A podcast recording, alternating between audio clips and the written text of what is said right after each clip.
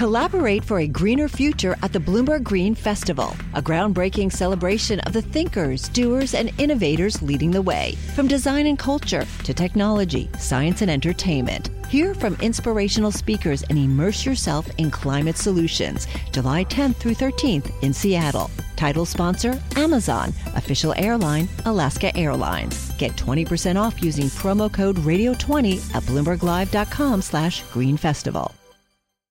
Looking back at our 37 episodes of Game Plan, we've had 16 white male guests, 22 white female guests, and five people of color. Today, we're talking about diversity. This is Game Plan.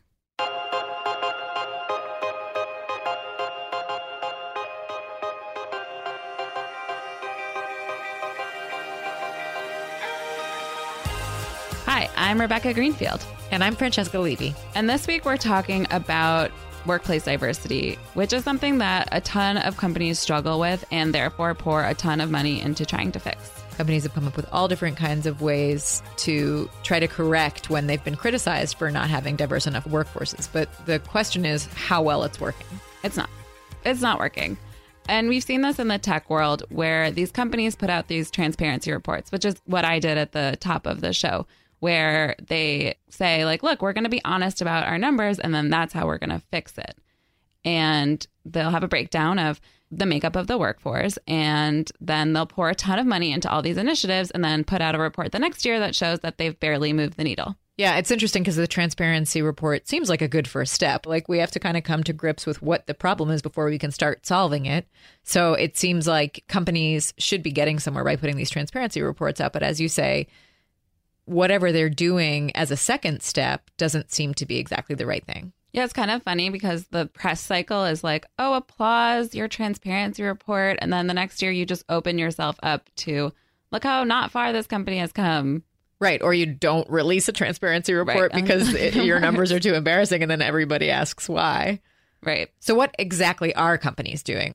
Well, one really in vogue thing is this unconscious bias training, which didn't exist until fairly recently and is a way of getting employees to like understand their own biases that are inside of us all. So it's not like you're a bad person. It's like we're all bad people. Right. It's not like weed out the racists at your job. It's right. like accept that everyone's vulnerable to having a kind of prejudicial way of looking at things and then work towards solutions. Sounds great. What yeah. could the issue be? well, you and I took the test.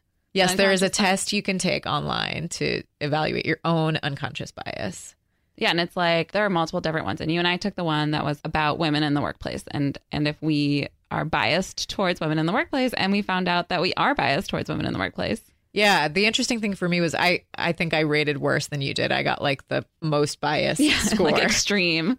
And we talked about how we thought we would do and my sense was like I, I can come to terms with the fact that I have internalized bias like everyone else. I'm not special, but in my heart of hearts, I was kind of expecting or hoping that I would do like a little bit better than average. Yeah, you were you were having trouble coming to terms with it. Right, and I was inclined to almost like dismiss the results when it turned out that I was really biased. Like I had a very strong association between ideas about careers with men and ideas about family with women. So is that the problem with those kinds of trainings? Like you go into it seemingly with an open mind, but then you just believe what you want to believe about yourself in the end anyway? I, I do think that is one of the problems. I know that people don't like being called out. And even though unconscious bias training tries to be a little bit more like we mentioned, you know, it's it's not you, it's the world we live in. I think what happened to you is the computer was telling you that you were strongly biased and your reaction was to say no i'm not. Right. That doesn't fit with my idea of myself so i'm just not going to use that information. Yeah i think people have an aversion to being told to like sit down and be better when they think that they're pretty good. Another thing that people have found with unconscious bias training is that research suggests that when you tell people how biased the workplace is they're more likely to just accept it which I thought was really fascinating. Yeah, it like normalizes the bias. So you're like, yeah. well, this is just the way things are. And so maybe you become complacent. Yeah, which seems crazy to me, but research. It's science. It's science. So these are some of the ways that companies are trying to address the problem of diversity. And it seems like a no brainer that diversity would be a thing that you want, like a good thing in a company. But it does seem like there have been a lot of cases made for diversity that are beyond just like diversity is good. Having people that look different from you is a plus because it's a social good, right? Oh, yeah. I've talked to many people who are like, well, why does it really matter?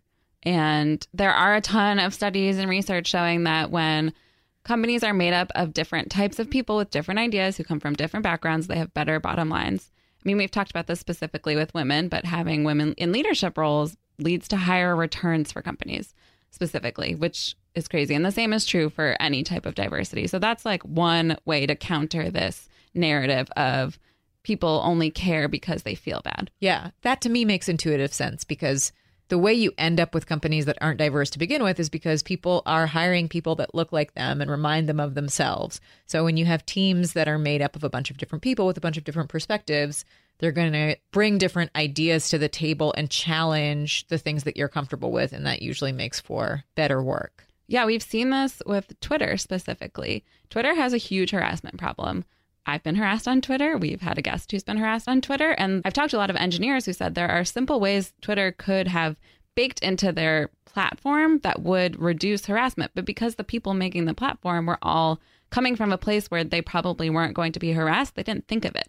And this happens with tech products all the time. But it's kind of annoying that we even have to make excuses for why we need workplace diversity. Right. The like, companies need to know what it means for their bottom line. Right. Like, shouldn't it be enough that keeping systematically marginalized people out of power and money is bad and that we shouldn't do that and we should try to do better? Like, shouldn't that be just a nice goal to have? Yeah, it should. I mean, it, do, it does feel a little bit gross to have to make the case, make the money case for diversity. So I see what you're saying there, but I also think that the business case for diversity and the fact that diversity is just a social good aren't totally mutually exclusive. Like, when you have more diverse teams, often I think a thing that happens is that women and people of color and people from all different diverse backgrounds and points of view tend to have a better eye for seeing the issues of those communities. And that's why, you know, issues that are directly linked to discrimination and diversity, like Twitter's harassment problem, are better addressed by people in those groups. So there's a little bit of overlap to me to like, yeah, there's a social justice thing, but also like the people who are the social justice warriors are often the people in the marginalized group. Yeah, yeah, yeah. And I think companies, I mean, if they don't know it, they they something happens that makes them realize that like they have some big problem within their culture, like at Uber, for example, right. where there's rampant harassment or things like that. So it forces them to reckon with it. But I still think we're stuck with this problem of what to do. Yeah. And as you say, there are these initiatives companies have spent a lot of money on, and then they've proven not to work or they haven't worked as well as people would like. And I think that that can easily lead people to say, oh, well, I guess these programs don't work and sort of become complacent and not do anything about it. But despite all of these issues and complications, there are people trying to fix things in various different ways and seeing some levels of success. And we're going to talk about that with our guest today. Ellen Pao was an investment partner at Kleiner Perkins, which she sued for gender discrimination. She lost. After that, she went on to be the CEO of Reddit, and now she's an investment partner at Kapor Capital and the Chief Diversity and Inclusion Officer at the Kapor Center. She also co founded Project Include, a diversity consultancy. Thanks for coming on, Ellen. Thanks for having me. We've been talking about bias in the workplace, and I was wondering when did you first become aware of bias? When did it become an issue for you in your career? I think it's been a small issue that I focused on as being a problem with individuals. So I think of it as, oh, well, that one guy is being kind of a pain, or that one person is really making it hard for me to get my ideas across, or that one person isn't listening to me. And I didn't think of it as being um, a broader issue until I really got into tech and specifically into venture capital. And once I started seeing like these patterns are not limited to individuals, it's actually a lot of people and it's making it impossible for me to do my job effectively, then, you know, I started thinking more about the bigger problems in tech and the bigger problems in venture capital. Were you comparing your experiences with other people? Like, what was it about your experience in tech that made you realize it was a broader pattern? It was comparing my experiences along with other women at my firm to the experiences of the men at the firm and seeing like this much bigger pattern. And it wasn't just about me and it wasn't just about one or two people making it hard for me to be successful. It was about a much broader problem and it was hitting these other women and it was, you know, much more systemic. Can you give some examples of the things that you faced? Um, I think the biggest one was um, just seeing how the opportunities weren't coming to the women where we were limited in the number of companies we could invest in and the men were not. So there were rules that the women were bound to and men were not bound to. How aware do you think people should be about bias like this? Like if you're a woman, should you be looking for examples where you might be treated unfairly, or should you be trying to kind of just do the best job you can and hope you get treated fairly? I think you do the best job you can and hope you get treated fairly, but you should also be aware that you're not always going to be treated fairly and spending a lot of time trying to fix you know, are you too loud? Are you too quiet? Are you too aggressive? Are you not speaking up enough? Are you getting your seat at the table? Like trying to microanalyze every one of your activities is probably not the best use of your time. Just do the best that you can and push forward and try to, you know, see what is going around you so you're not spending a lot of time self-diagnosing a problem that you have no control over. Right? So being realistic is important so that you know, oh, these are things that I can change and these are things that are just in the culture that I can't change and that I just have to deal with. Hopefully it will change over time and, you know, I'll speak up and try to make a difference, but I'm not going to beat myself over the head for not having done everything perfectly because it's just not um, my fault a lot of the time. Yeah, it's interesting. It seems like you don't have the individualistic lean in perspective. And I know that when you went to Reddit, where you were the CEO, you tried to change things from the inside. So you got rid of salary negotiations, which tend to penalize women, and you instituted new harassment policies. Um, how did trying to change the system work out? It was hard. It you know, even from the CEO level, you're trying to change people's behavior, you're trying to change people's attitudes, and it's very hard. But you have the tools and you have the ability to do it. You know, if somebody doesn't agree or if somebody is going to continue the bad behavior, you can fire them. So it was nice from that perspective of having some more control, but it is an effort. Like it takes work you have to have some hard conversations about what's appropriate and what's inappropriate. And then changing it is really hard because it's like all the stuff that was allowed before, I'm changing because it's actually not inclusive of all the people on our teams and for some people, you know, you end up being the person who's, you know, a killjoy, the buzzkill, the, you know, the party pooper.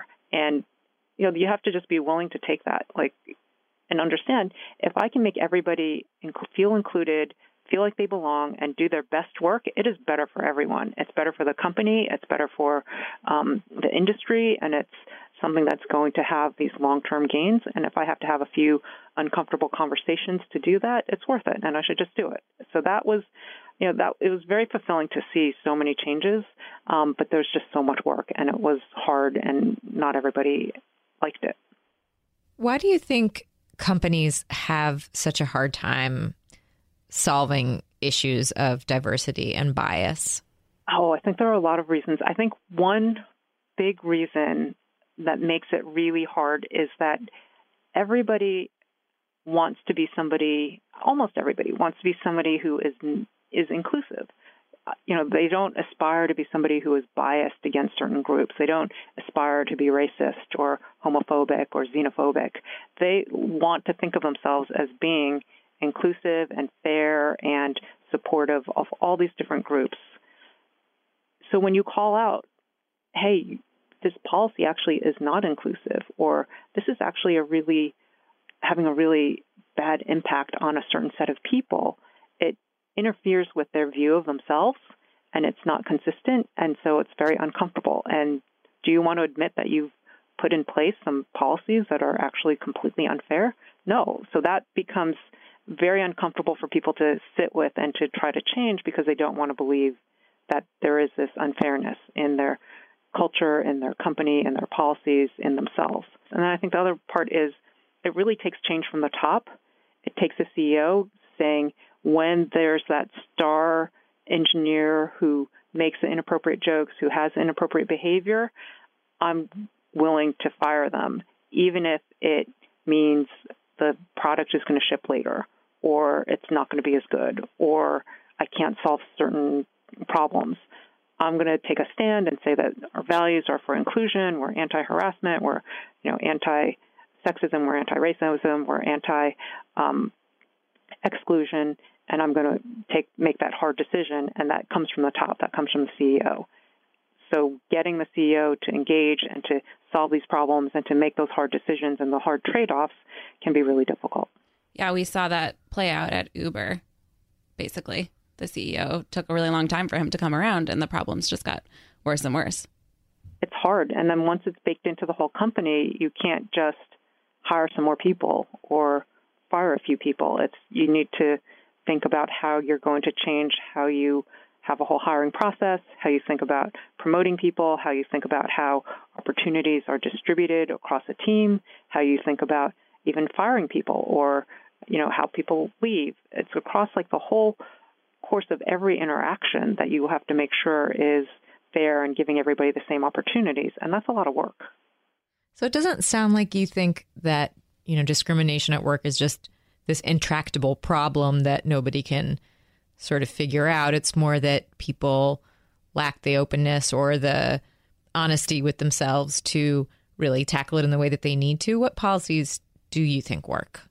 Um, I think the policies that are helpful are you know, making sure that you're looking at you're not just taking everything cookie cutter from these big companies that have been successful and trying to repeat them, but really looking at, you know, eliminating forms of bias by taking different technology tools to make sure that, you know, you're not eliminating candidates based on names or based on, you know, assumed groups and bias in how you think about those groups and giving a fair assessment of that candidate that's related to the work that they're going to be doing and the contributions they're expected to be making and not the relationships that they have or the um, schools that they went to. So really trying to create this fair experience across the board is you know, it takes changing your hiring policies. It takes changing your interviewing practices or building new ones from scratch that are different from the ones that we've used for ages, the whiteboard, the, you know, team interview, all of the things that have um, been baked into some of these larger companies, we need to think about resetting and forming new ones and figuring out like what are the innovations that we can do and move away from these traditions that have kept us at you know these low numbers of um, underrepresented groups and move into this new world where eventually we're going to be you know half half underrepresented groups and they're no longer going to be underrepresented in the population. So the things that you mentioned, like changing hiring practices um, and other forms of of ways of combating bias. I mean, I know companies are pouring a lot of money into doing these things already, and a lot of it's not working. So, what is different about Project Include's approach? I think there's um, three big differences. One, when we talk about inclusion, we talk about inclusion of everybody. A lot of these companies are focused on gender, and if they think they can do gender, they'll do gender and maybe race, um, but they're not thinking about inclusion across the board. When we talk about inclusion, it's every single group. So we're not looking at having an in group that's a little bit bigger because we've added the women to it or we've added, you know, underrepresented people of color. It's we are trying to come up with practices that help everybody. So when we talk about making um, things inclusive, it means getting rid of all the barriers that create an in group versus an out group. If you have that dynamic where all of a sudden you're adding one more group to the in group, your culture is still exclusive. Like you still have an in group and an out group, and that creates, um, you know, that creates a culture of exclusion. If you can include everyone, then you're really thinking about how can I make every activity open? How can I make sure that everybody feels like they belong? How can I make sure that everybody is welcome? it's a it's a different approach. The second one is it's comprehensive. A lot of companies, you know, come in and they'll do some training, and it's been shown that standalone training is not effective and sometimes is actually reinforcing of biases. So our view is you need to think about the employee life cycle and all the interactions that the employee has across their workday and across their work experience to make sure that all of those interactions are, you know, are are welcoming and inclusive, and you're not uh, looking at promoting people in a way that's biased. You're not looking at um, salaries and paying people in a way that's biased. You're trying to eliminate as much of that unfairness as you can. And then the last part which we think is really important, which really distinguishes us from some of these other um, programs, is um, it's got to be measured and people have to be held accountable for the level of diversity on their teams and their organizations and also how those teams feel, what the sentiment levels are. And we have a survey that has eight different areas of sentiment that we examine to see whether, you know, each group is satisfied with how decisions are made, or satisfied with opportunities, or satisfied with how they're treated and how other groups are treated. So it's a very um, data based approach to making sure that every group feels included, and if there is a problem, figuring out what group doesn't feel included and exactly why, so that you have something very specific to um, look at. We do have a set of 87, I think, recommendations on our website, and those companies that are still at the really early stages can go through and read all of those recommendations and figure out which ones they want to start out with. But this comprehensive nature and comprehensive approach gives you a lot of opportunities to start an experiment and move forward. So, those are 87 recommendations for ways to have more diversity? Yeah, and make sure that you're inclusive. So, when you have an event, like what are things that you can do to make sure that people feel included. Don't have all of your events at the same time on the same day. Maybe you have parents who can't come after work, so maybe you do something in the morning or during the day at lunch. You know, so just small things that that um, make a difference, and also large things like you know bring in um, you know bring in a better way of dealing with harassment complaints you know, so a wide range across every activity that we could think of where you could have an impact by making a change that might help make people feel more included. What are some of the changes you've seen or the practices um, at these companies that are kind of well on their way to becoming more diverse and inclusive? What are some of the things that pack the biggest punch, like that that work best? It's hard to say because there's not everybody wants like what are the three things and there isn't. It's really there are probably 10 or 15 things. I think there are certain things that we know don't work. So having the standalone I'm going to do some diversity or bias training and hope that's a silver bullet that solves all my problems, that does not work. Having data helps a lot so that you're actually tracking and seeing where things are going and seeing is it that I'm hiring people and they're leaving because they don't get promoted or they're leaving because they um, aren't being welcomed right from the bat. Like, where are the people leaving? Why are my numbers low? It's more than just bringing in a lot of people and just hiring them in and hoping that they swim, right? It's thinking across the entire organization what's working, what's not working, and how do you make things um, better. I think having, I think, one of the problems that has compounded low diversity demographics at certain companies is the referral programs. Often companies will have a program where they give employees a bonus, maybe five thousand, maybe ten thousand dollars if one of their recommended people gets hired. So, you know, I'm an engineer at a company. I'm excited because I can bring in my friends and get some money for it and you end up bringing more of the same people, people who went to the same schools. You end up baking in a certain type of person, and it gets worse and worse as those people bring in more of their like-minded and like background friends, and it becomes all of a sudden you have a culture, and it's all people from the same school, or it's all people from the same demographic. Um, dropping that referral bonus or adding an extra bonus for bringing in people from different backgrounds can can help a lot. Um, the interview process is a huge problem because often they're very specific. There might be some very specific, kind of almost gimmicky questions that get asked kind of trick questions. And if you have a friend in the company who can warn you about it and help you prep, you can be at a very strong advantage compared to you know somebody who doesn't have a friend at the company. So again, you end up baking in people who know people at the company and who are potentially very similar, and you don't get the people from outside who are coming in cold and don't have the benefit of knowing what the tricks are to passing the interview process. It sounds like the reason diversity is so hard to tackle is that around every corner there is something that's going to bias one group over another. Um, and Francesca and I are dealing with this on our show. We um, think about it a lot and we try to have diverse guests, but we aren't succeeding. So we're wondering what you think we should do to tackle our own biases.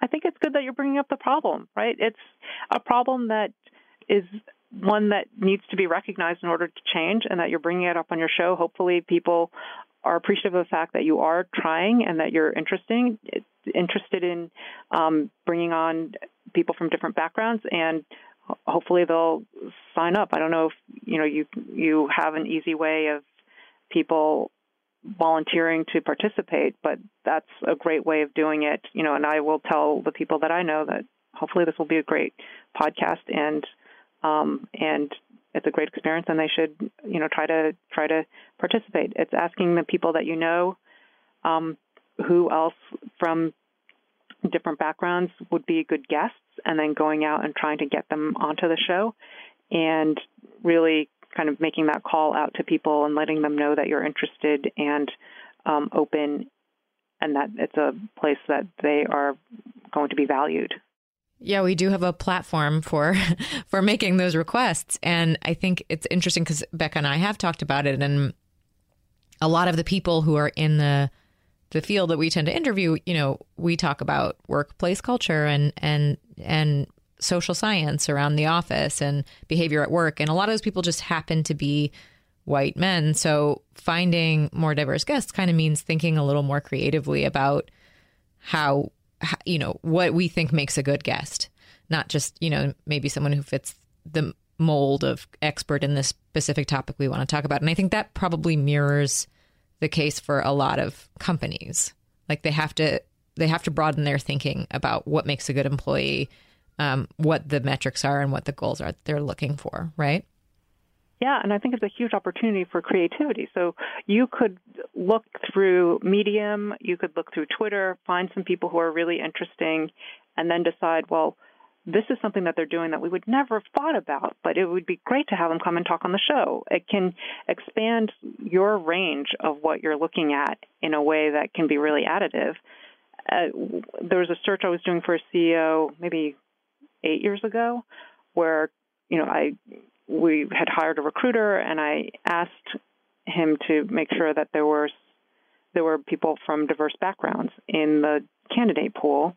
He went out and found some new candidates, and you know one of them was a woman who you know ended up not being the perfect fit for being a CEO, but ended up being a great um, entrepreneur in residence for Kleiner Perkins. So we were able to bring in different candidates from a pool that we wouldn't have seen otherwise. You know, and then we also we found somebody from that company who ended up being the CEO of the company we are doing the search for. So we found somebody from the same company as the candidate who was a woman um, that ended up being a great candidate and ended up being the person who we made CEO. But we probably wouldn't have looked at that company if we hadn't expanded the search. That's definitely been um, our experience when finding the more diverse guests. It's finding them through people who were guests that we really liked who weren't exactly in the box and the mold. Um, so I think that's really good advice. And this is this is all really good advice for us. And thank you so much for coming on and talking to us. And um, hopefully we can all do better. Yeah, thank you for having me. I appreciate it.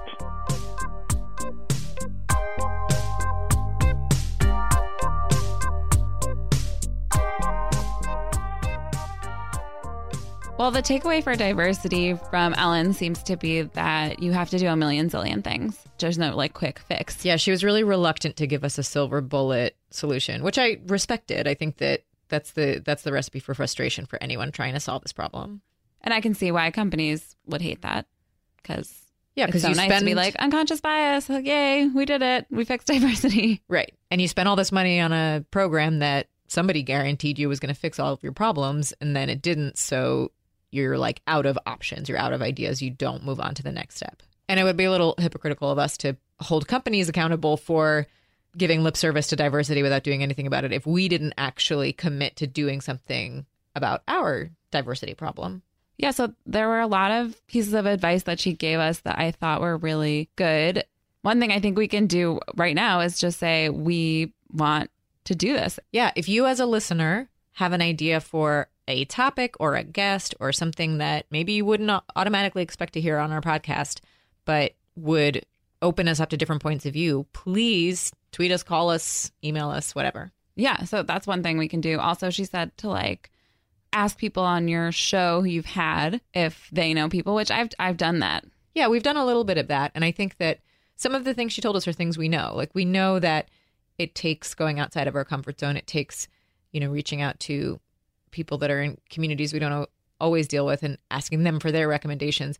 And this is such a common excuse, but one of the reasons we probably don't do it enough is because we just like feel this deadline pressure to get Yeah, stuff it's, done. it's slightly harder. And It's so slightly harder. We don't do it. It's not even that much harder. No. It's just harder enough that if there's an easier way to do it, like sometimes it'll fall by the wayside.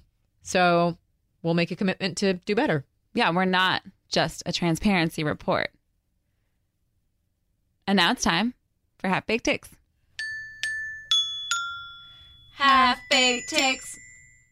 We have a half baked take from a caller. You too can call in to our hotline at 212 617 0166. And if you just want more of me and Francesca, we have a newsletter. You can find it at bloomberg.com slash newsletters. Hi, my name is Chris. My half baked take is I think daylight savings time should be permanent. I like having sunlight after I get out of work to go play with my friends or go out and eat. And I just think it should always be daylight savings time. Thanks. I'm 100% on board with this. I love sunshine. Yes, absolutely. Um, why do we make the days shorter as the year gets more depressing anyway? It's horrible. Like you go from a depressing 4:30 sunset sometime in like you know, the late fall to a depressing 3:30 sunset. I have a half baked take on his half baked take is that daylight savings time when we get to the good times should be a holiday. I think it's a Sunday, but I think it's like we should all celebrate it. Like Have it's like a- so exciting that it should be like Have like a 2 a.m. like New daylight Year's savings Eve. party. Exactly. Oh, I like Yeah, that. good half baked take. Me. Anyway, Francesca, what's your not really great idea that you want to share with us? Well, this one's a little less sunny, but I want to put an end to a an insidious business practice that I hate, which is when um, a certain type of savvy people person in a, a white collar work environment just like says your name back to you a million times. Do you know what I mean, Rebecca? yes, Francesca. That's I a do. really good point, Rebecca.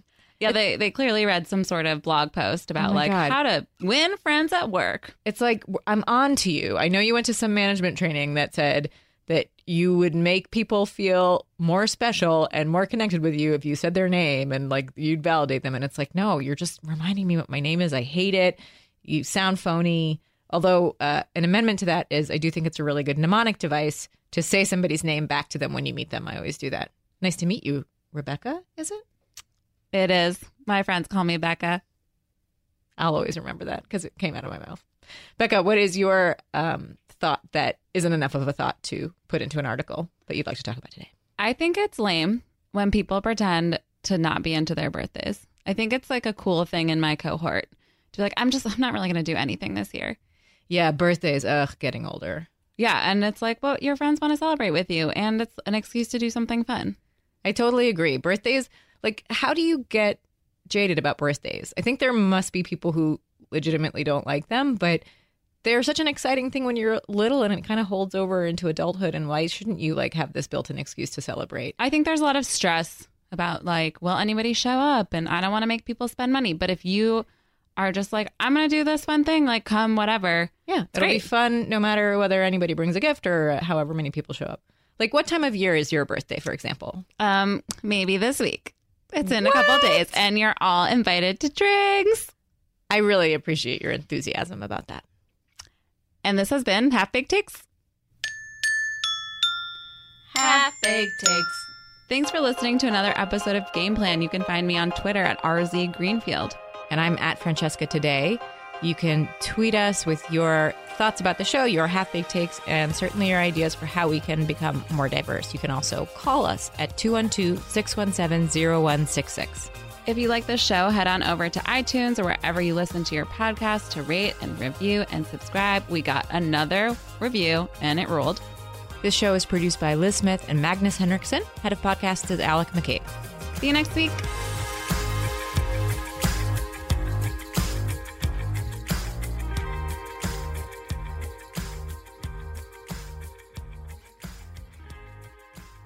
Nobody responded to my hilarious autocorrect nickname for Becca, which is Roz. Roz.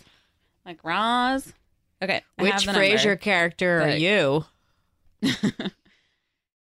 Collaborate for a greener future at the Bloomberg Green Festival, a groundbreaking celebration of the thinkers, doers, and innovators leading the way. From design and culture to technology, science, and entertainment. Hear from inspirational speakers and immerse yourself in climate solutions. July 10th through 13th in Seattle. Title sponsor Amazon. Official airline Alaska Airlines. Get 20% off using promo code Radio20 at BloombergLive.com slash Green Festival.